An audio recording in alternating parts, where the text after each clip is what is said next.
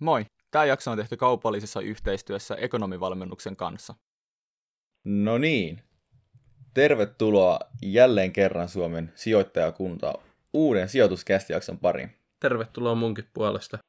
Teemu, mä en aio kysyä sulta, että mikä on meidän jakson aiheena, mutta mä kysyn sulta jälleen kerran, että miten sun opinnot sujuu? Ihan hyvin sujuu. Jälleen kerran, mi- miksi mulla sujuu aina niin hyvin opinnot? No, on mulla on asia. nyt hullut paineet siitä, että jos mä oon täällä maininnut, että sujuu hyvin ja mä en pääsekään sisään. No ei, siis ihan hyvin sujuu opetusvideoita nyt kiireisenä aikana enemmän tullut katsottua. Itse asiassa niitä voi kuul- kuunnella niin kuin podcastina. Tää on, tää on kova juttu. Et mä laitan Ai välillä kännykän taskuun intti-aikana, kun oli sipat, niin pystyy heittämään tonne taskuun ja kuunnella niin kuin podina. Se oli aika lepposaa kuunneltavaa. Joo. Tulee kyllä hyvin opittua tai dösämatkalla. Ei tarvii ihan aina niin kuin istua himassa ja olla aina ne fyysiset kirjat tai fyysinen tietokone siinä vieressä. Joo, eli flow on hyvä. Kyllä. Se on mukava. Flow on edelleen hyvä. Mahtavaa. Mutta joo, mennään itse päivän aiheeseen. Teemu, kerro meille, että mikä on tämän päivän aiheena. Tänään me astutaan kuoppaan toisen Okei. kerran. Eli Haluatko vähän tarkentaa? suden kuopat numero kaksi. Numero dos. Joo. Ja itse asiassa pyritään välttämään kuoppiin astumista. Eikö se mene tälleen päin? Niin päin se menee vai? No, en mä ainakaan halua niihin kuoppiin No mutta nämä on nyt niitä, mihin aloittelijat kuitenkin ehkä useimmiten astuu, niin käydään läpi. Mennään, mennään näihin sudenkuoppiin. Ja Teemu, lava on sun. Joo, ensimmäinen on tällainen, kun ei ymmärretä markkinahinnan vaikutusta, eli market capin vaikutusta. Yes, eli nimenomaan tämä on se, kun pohditaan liikaa sitä, että se yhtiön pitää olla tosi hyvä ja niin kuin, niin kuin se sama mieltä, se pitää olla hyvä. Mutta sillä on tosi paljon merkitystä, että millä hinnalla sä ostat sitä. Koska jos sä ostat sitä vaikka kymmenen kertaa liian kalliilla, niin sillä olisi potentiaali kymmen, kymmenkertaistua, mutta tavallaan silloin se ottaisi vähän niin kuin kiinni sen yliarvostuksen ja sä et itse asiassa tekisi mitään tuottoa. Eli se hinta, millä sä ostat, niin määrittää sen, että kuinka hyvää tuottoa sä voit tehdä sille Joo. tulevaisuudessa. Ja ei pelkästään arvostuskertoimet, vaan ihan absoluuttisesti markkinahinta.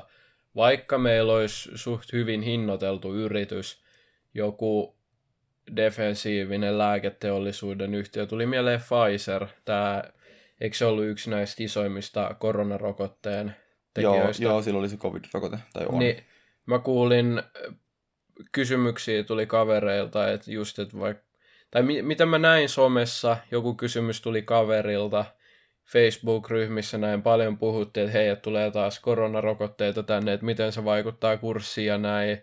Niin sitten kun mä kävin itse kurkkaamassa tämän yrityksen markkinahintaa, niin mä katsoin, että jo, että tämähän on parin sadan miljardin yritys vai mitä se nyt olikaan, mä en tarkkaan muista, voi olla vähän väärässä, mutta joka tapauksessa ei ymmärretä sitä koko luokkaa, missä jotkut yritykset pyörii, eli yritys ei pysty kasvamaan rajojensa yli niin sanotusti. Joku, vaikka Nimenomaan. Teslankin arvostus, vaikka sen PE on kallis, niin jos se olisi halpa, absoluuttisesti halpa markkinahinnalta, niin siellä on paljon isompi potentiaali moninkertaistua kuin nyt, kun se on kohta hyvänen aikaa biljoonaluokan yritys. Niin, Jep. Niin kuin yksinkertaisuudessaan jossakin kohtaa maailma tulee vastaan. Kyllä. Ei voi kasvaa määränsä isommaksi. Jep. Seuraavana sudenkuoppana ei tehdä omaa analyysiä, luotetaan pelkkiin kauppalehden tai Inderesin suosituksiin, mitä näitä nyt onkaan. Joo, itse ehkä vähiten jotain kaup- kauppalehden suosituksia niin kuin uskoisin, että ei, jotenkin, jotenkin mulla on vähän semmoinen huono fiilis tästä kauppalehdestä. Sille, Et että sä, on, et sä oot tähän mennessä mennyt, eikö se ollut se sun strategia, oot ollut, ollut tää kauppalehti? ei, se, se ei ole ollut mun strategia. Ah, Joo, tota, jotenkin silleen, että ihmiset, ketkä perustaa niiden ostopäätöksensä, no okei, okay, nyt ensinnäkin uutisiin, niin se on aika tota, hutera tie, mutta sitten muiden analyyseihin, niin siinä on se ongelma, että ei ymmärrä sitä omaa omistustaan syvällisesti, ja kun ei ymmärrä sitä syvällisesti, niin ei tiedä, miten erilaisiin muutoksiin pitäisi itse reagoida. Ja kun sä ootat sitä vaikka jonkun analyysifirman reagointia, niin silloin sä oot aina vähän myöhässä. kyllä, joo, just tää. Ja se oma, oma strategia puuttuu, oma käden jälki sieltä sun salkusta, sun riskinsietokyky ei välttämättä ole sinut sen sun salkun kanssa. Just, että milloin sä myyt tätä yritystä, jos sä oot kattonut sen ostasuosituksen. Et, niin vähän tällainen, että sit, sit jos sulle tulee se aika, että sä haluat likvidisoida niitä varoja, niin tiedät sä sit oikeasti, että mitä sä teet tämän yrityksen kanssa, että Jep. mitä sun kandee sit myydä. Otetaan vaikka Indersin mallisalkku. Tämä on tämmöinen, etenkin jos on vähän kauemmin sijoittanut tai seurannut tätä niin sanottua skeneä, niin on varmasti Indersin mallisalkku tuttu ja tota, se on aika, aika hyvin suoriutunut tässä vuosien varrella. Ja monet melkein vähän niin kuin haluaa kopioidakin sitä, että saisi ne vastaavat tuotot itselle, mutta Inderes niin kuin yhtiönä voit kuvitella, että se on hyvin erilainen sijoittaja kuin vaikka niin kuin just siinä kuuntelija, tai jos meillä on vaikka just 18 vuotta täyttänyt Jannu, joka aloittaa sijoittaa eka kertaa, tai jos meillä on 74-vuotias vähemmän Jannu, vähän vanhempi kaveri, joka haluaa vaikka vaan tämmöistä niin kuin, laittaa rahansa johonkin turvalliseen paikkaan, niin ei voi olettaa, että molemmille paras taktiikka olisi seurata tätä Indersin mallisalkkua. Se ei todennäköisesti ole kummallekaan paras taktiikka. Kyllä. Joten jo, jokainen sijoittaja on hyvin oma, niin kuin omalaatuinen, on omat piirteet, mitkä, mi- minkä ympärille pitää valjastaa se oma sijoitustrategia. Ja mikään valmis sijoitussalkku ei tee sitä sun puolesta. Näin on. Seuraava sudenkuoppa on tämmöinen, että katsot analyyseistä vain osta kautta myy. Joo, tämä menee aika hyvin yhteen tähän edellisen kanssa. Otetaan heti perään, eli samat analyysit, katsot pelkät osta tai myy, mikä näissä on ongelma, niin on tietysti se, että sä et välttämättä hahmota sitä, no se on parempi jo, jos sä hahmotat sen aikaperiodin, millä nämä annetaan nämä suositukset. Esimerkiksi siellä Inderesillä taitaa olla vuosi, onkohan kauppalehdellä vuosi tai puoli vuotta. Toi on tosi lyhyt aika, eli ne osta- ja myyssuositukset menee sen tietyn tuotto-odotuksen tai riskituottosuhteen mukaan tällä aikajaksolla, ja se voi olla ihan eri kuin sit se pitkäaikavälin tarina. Eli se niinku, tärkein on siellä se sisältö ja laadullinen analyysi, mitä nämä firmat sitten tarjoaa, jos analyysejä tutkii, kun näitä osta tai myy suositukset siellä sitten. Ne on vaan sellainen kirsikka kakun päälle, jota saa sitten ihailla ja se saa nau- nauraa niille tai sitten, tai sitten myöhemmin itkettää, kun ei ostanut Jep. niiden suositusten mukaan. Tai sitten toisinpäin voi olla iloinen, ettei mennyt niihin. Kyllä. Mä nä- näkisin tälle ostaja tai osta kautta myy suositukselle myös semmoisen oman mielipiteen, oman analyysin vahvistajaroolin. Että sä tuut johonkin lopputulokseen, että okei, pääyritys on tätä ja tämä, tämä potentiaali on tätä ja tämä hinta on tätä. No, mun mielestä kannattaa ostaa. Sitten se käy tsekkaa, että mitä kaikki sanoo. No, jos kaikki lukee osta, niin se auttaa sua ole paljon itse varmempi siitä suomasta päätöksestä, koska muut ammattilaiset on sun kanssa samaa mieltä. Mutta jos sä sanot, että osta ja kaikki sanoo myy, niin sitten on paikka haastaa ehkä vähän enemmän itseään sitä analyysiä siinä, että no, et ehkä mä tsekkaan vielä uuden kerran tai että no, et voisikohan noi olla väärässä ja se on myös semmoista mielenkiintoista tapaa sitten niinku verrata niiden, niiden siihen tapaan niinku analysoida osakkeita. Ja siinä myös kehittyy varmasti aika hyvin sitten sijoittajana, kun pitää haastaa itseään, jos analyytikot onkin eri mieltä sunkaan. Toi on hyvä pointti, mutta pieni varoituksen sana, mikä tästä tuli mieleen, on se, että tällaisissa analyyseissä, tarkkaan harkituissa ammattilaisten analyyseissä, se, että sä saat paljon ostosuosituksia tueksi, voi olla hyvä asia, mutta jos sä katsot jotain tubettajia tai yleistä sijoittajasentimenttiä, amatöörisijoittajia, niin tällöin sä ehkä todennäköisemmin haluat olla vastapuolella kuin mitä kaikki sanoo, koska Kyllä. Se enemmän kertoisi siinä vaiheessa siitä, että siellä on vähän ostajia, halpa hinta, kysynnän kasvaessa mahdollisesti kalliimpi hinta, mutta jos puhutaan ammattilaisista ja tällaisista harkituista analyyseistä, niin siinä ehkä kääntyi siitä, mieluummin olisin samaa mieltä ammattilaisten kanssa. Jep, toi oli loistava pointti. Yleensä sä haluat tämmöistä niin kuin massasijoittajavirtaa, niin sä haluat mennä samaan suuntaan kuin ne, mutta sä haluat olla vähän etuajassa suhteessa niihin. Just niin näin. silloin tehdään ne parhaat tuotot. Ja jos kaikki sun lempi YouTubettajat ja podcasti, tota, vaikka tämmöinen sijoituskästi täällä puhuu, puhuu jostain tietystä osakkeesta, niin on chanssi, että ollaan ehkä vähän myöhässä jo. Kyllä. Sitten seuraava, ei mietitä kuluja, eli tämä tosiaan vaikuttaa aika paljon siihen tuottoon. Me otettiin tänne, tänne, tänne, tänne. Me otettiin tänne tänne. Me otettiin tänne paperille ylös pieni esimerkki. Osake A, tai oikeastaan sijoittaja A, sijoittaja B. Mä ajattelin, että otetaan tällainen simppeli 100 euron esimerkki Eikö näillä, ole, sijoitus. eikö näillä ole mitään persoonaa tai nimiä tai mitään? Nimi on ostaja A ja ostaja B. Nyt on aika tämmönen neuvostoliittomeininki. No, mennään Neuvostoliitolla. Okei. Okay. Niin eteenpäin. Eli täällä on nyt Neuvostoliitosta ostaja A ja ostaja B. Ei kyllä ehkä ihan sovi tähän meidän vähän ehkä kapitalistisempaan teemaan, kun täällä puhutaan sijoittamisesta, mutta Mennään eteenpäin. mennään eteenpäin. Tota, ostaja A. Tai molemmat on ensinnäkin, näillä on 100 euroa nyt, niin kuin, ei 100 euron seteli, koska se olisi ehkä sit taas vähän vaikeampaa, pitäisi mennä tiskin kautta sijoittaa, mutta 100 euron saldo. Molemmilla on 100 euroa, ei yhtään yli. Ja nämä sijoittaa vähän eri välittäjiltä, en ota kantaa minkä kautta. No, toi, Ei, to- älä ota kantaa minkä en ota kantaa minkä kautta. Ostaja A ostaa osaketta, maksaa siitä sen koko 100 euroa, mutta kulujen osuus on 9 euroa, eli 9 prosentin kulu. Ostaja B ostaa 100 eurolla, mutta kulun osuus on vain 1 euron, 1 prosentin. No nämä pitää näitä osakkeita 20 vuotta, 10 prosentin vuosituotolla. Kappas omistaja tai ostaja B on päässyt lukuun tällaiseen kuin ku- 666 euroa ja ostaja A vaan 612 euroa. Eli tämä kulun vaikutus, joka oli alun perin vain 8 euroa eroa näillä ostajilla, niin se kulun vaikutus on kumuloitunutkin 54 euroa. Eli tällä ostaja B on nyt sitten 54 euroa enemmän kerätty. Ja tämä on niin kuin silleen, nyt tällä, näin pienessä summassa se on vielä vähän vaikeampi hahmottaa, mutta sitten jos oikeasti vielä sijoittaa isommilla, niin se kumuloituu todella isoksi. Eli pitäkää huolta, että ette maksa liikaa. Kyllä, jos korvataan toi huntti vaikka 10 tonnilla tai sadalla tonnilla, niin siinä kohtaa voi alkaa harmittaa aika paljon, ettei tota, minimoida niitä kuluja. Kyllä. Sitten on to the next one. Myydään ensin voitolliset.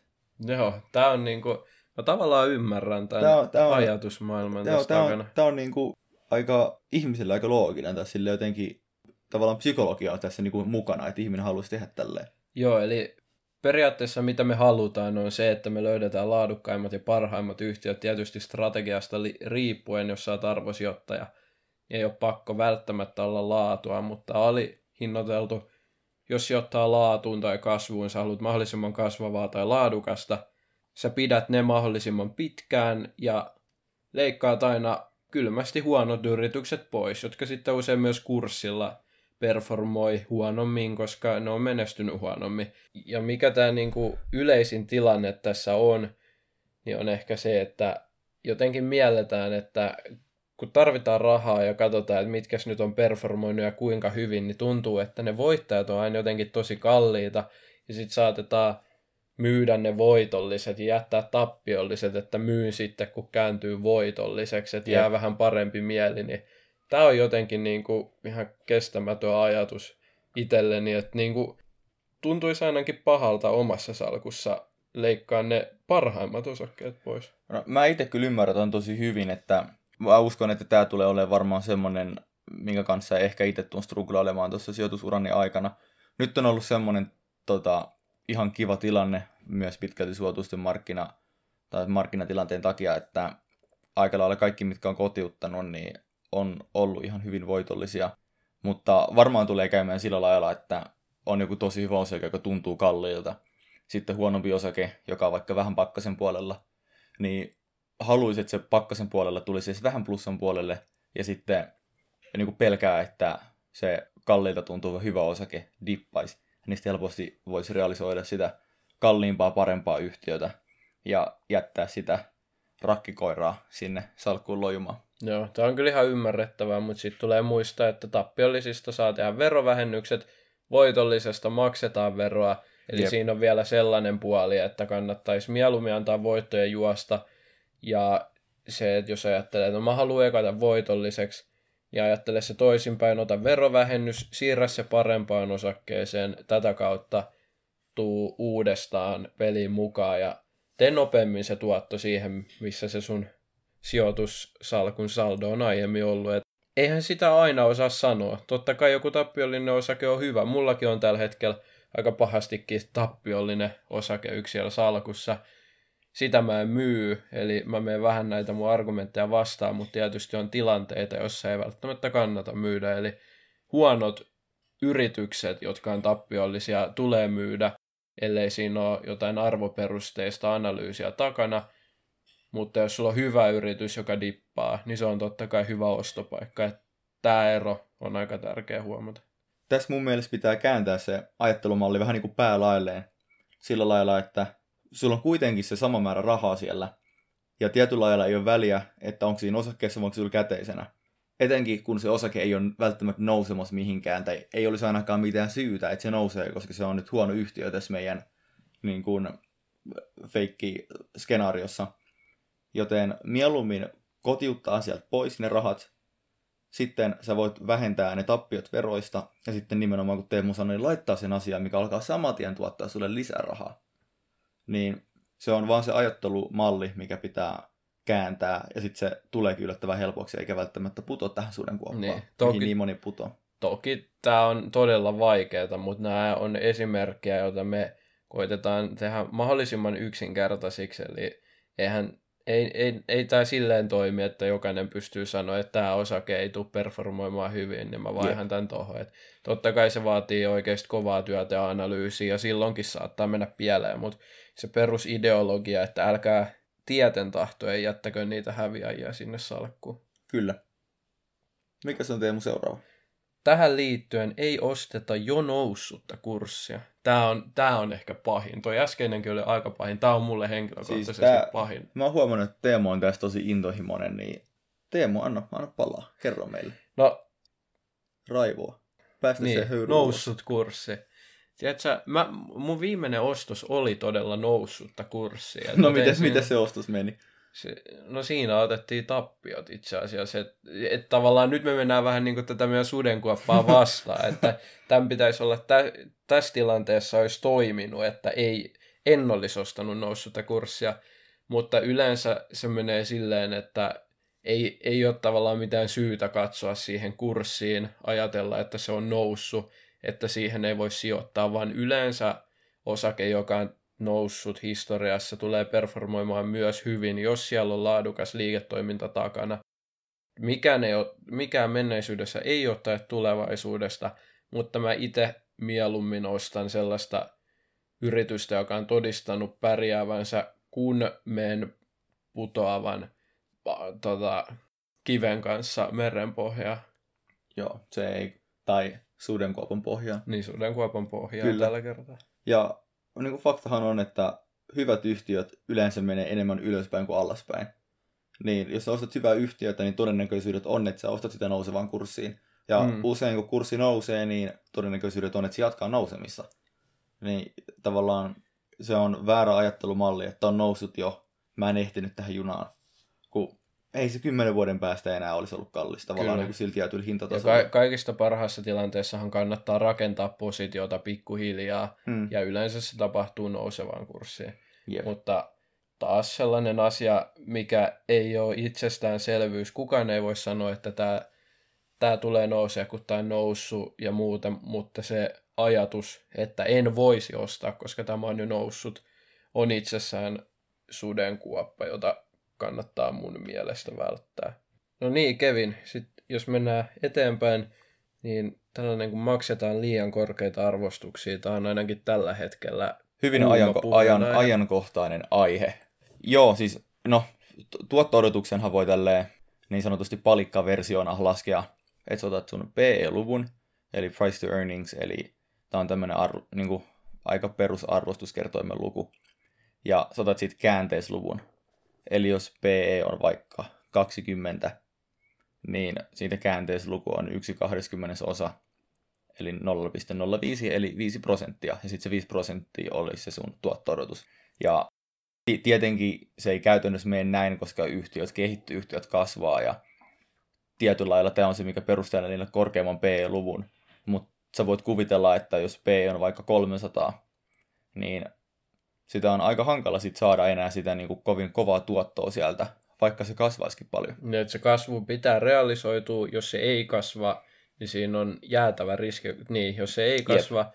niin se osakekurssi tulee teoriassa laskemaan, ja vaikka se kasvaa sen konsensuksen odotusten mukaisesti, niin se kurssi ei itsessään reagoi positiivisesti siihen, jos se on odotusten mukainen, vaan sen tulee ylittää ne odotukset, ja jos ne on Jep. ladattu ihan pilviin, niin sehän tietysti lisää riskejä huomattavasti, ja sitten sen tulosodotuksenkin pitää olla jo niin hurjaa, että se on Jep. aika vaikeaa.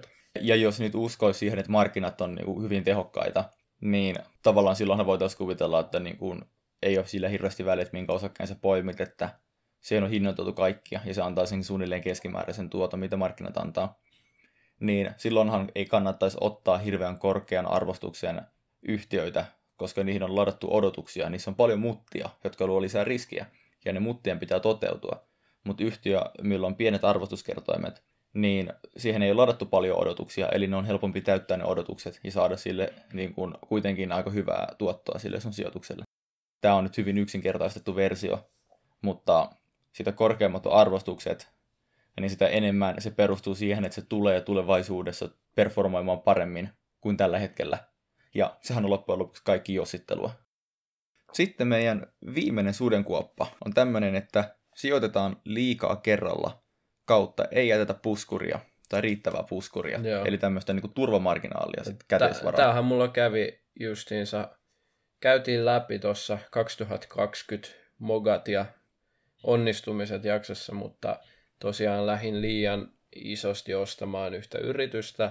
Ja sitten kävi näin, että kurssi tuli alas, ostin vähän lisää, kurssi tuli enemmän alas. En halunnut pilata mun yöunia, en halunnut nostaa mun riskitasoja enkä ylipainottaa.